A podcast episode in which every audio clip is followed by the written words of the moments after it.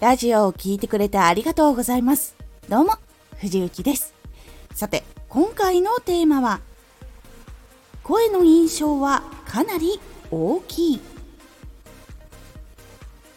ラジオっていうのは相手の姿を見ながら相手の話を聞くっていうものではなく、声で相手のことを認識していくので、声の印象っていうのが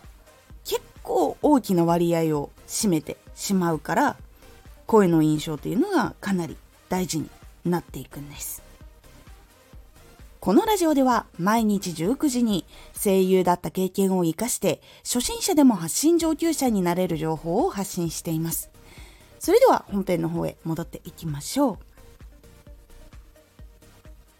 声の音の高さとか低さとか、いろんなところから相手は無意識にその声から相手のイメージっていうのを推測します。なので声を発するときには意識して明るい音っていうのを出すのがおすすめなんです。で、特に意識をしたらいいみっつっていうのを今回お話ししようと思います。ひとつめは先ほども言った明るく。で、ふたつめは元気に。みっつめがハキハキと。これが比較的、これ面接でも言われたことがある方いるかなと思うんですけど、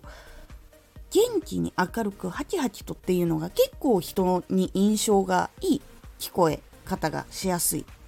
喋りになるんですね。なので明るく元気にハキハキと、これを結構意識すると、こう暗いとか、もしくはこう第一声聞いた時にあれ機嫌悪いのかなとか調子悪いのかなっていう風に思われにくくなります。なので話すときにいつもより高いトーンで話して、いつもよりちょっと元気に喋って、言葉も一つ一つはっきり聞こえるように意識をすると結構いいです。で、実際にこう明るく元気にっていうのを意識的に難しいなって思った時は、自分の大好きな写真とかを見ながら収録したり、楽しい気持ちの時に収録をしたりすることが大事になります。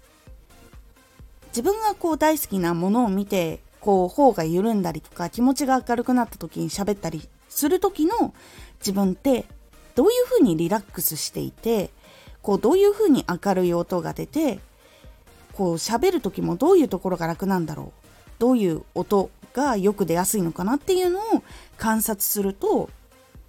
明るい時の自分っていうのを知って、それを再現しやすくなるので、楽しい気持ちの時とか自分の好きな写真とかを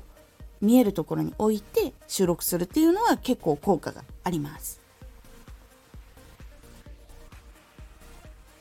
結構それを意識してやるのとやらないのだと、声の出てくる、自分がどんな声を出しているのかっていうのが自分が認識していないと、こう変えるっていうのが難しいので、まずはベーシックの自分の喋り方っていうのは、暗く聞こえやすいものなのか、こう強く聞こえやすいものなのかっていうものを認識して、明るく柔らかく聞きやすい声に変えていくにはどうしたらいいのかなっていうふうに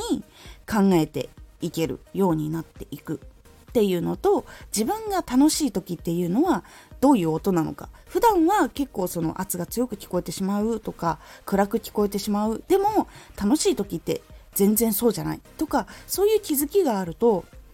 どっちにこう寄せていってやればいいのかっていうのも分かりやすくなるので、自分の声の印象をしっかりと知る。で、そのためには自分の声を収録して、その音をちゃんと聞くっていうようにすると、外にはどういう風に聞こえているのかなっていうのが分かりやすくなるので、ぜひ自分の声を知って、それで明るくする方法っていうのをぜひ試してみてください。今回のおすすめラジオ、ラジオ収録の環境のすすめ。ラジオ収録をするときに何を聞こえやすくするか、そのためにどういう風に撮ったらいいのかっていうお話をしております。このラジオでは毎日じゅうくじに声優だった経験を生かして初心者でも発信上級者になれる情報を発信していますので、フォローしてお待ちください。毎週にかい、火曜日と土曜日に藤雪から本気で発信するあなたに送る上級者の思考の仕方やビジネス知識などマッチョなプレミアムラジオを公開しています。有益な内容をしっかり発信するあなただからこそしっかり必要としている人に届けてほしい。毎週にかい、火曜日と土曜日、ぜひお聞きください。ツイッターもやってます。ツイッターでは活動している中で気がついたことや役に立ったことをお伝えしています。ぜひこちらもチェックしてみてね。コメントやレターいつもありがとうございます。ではまた。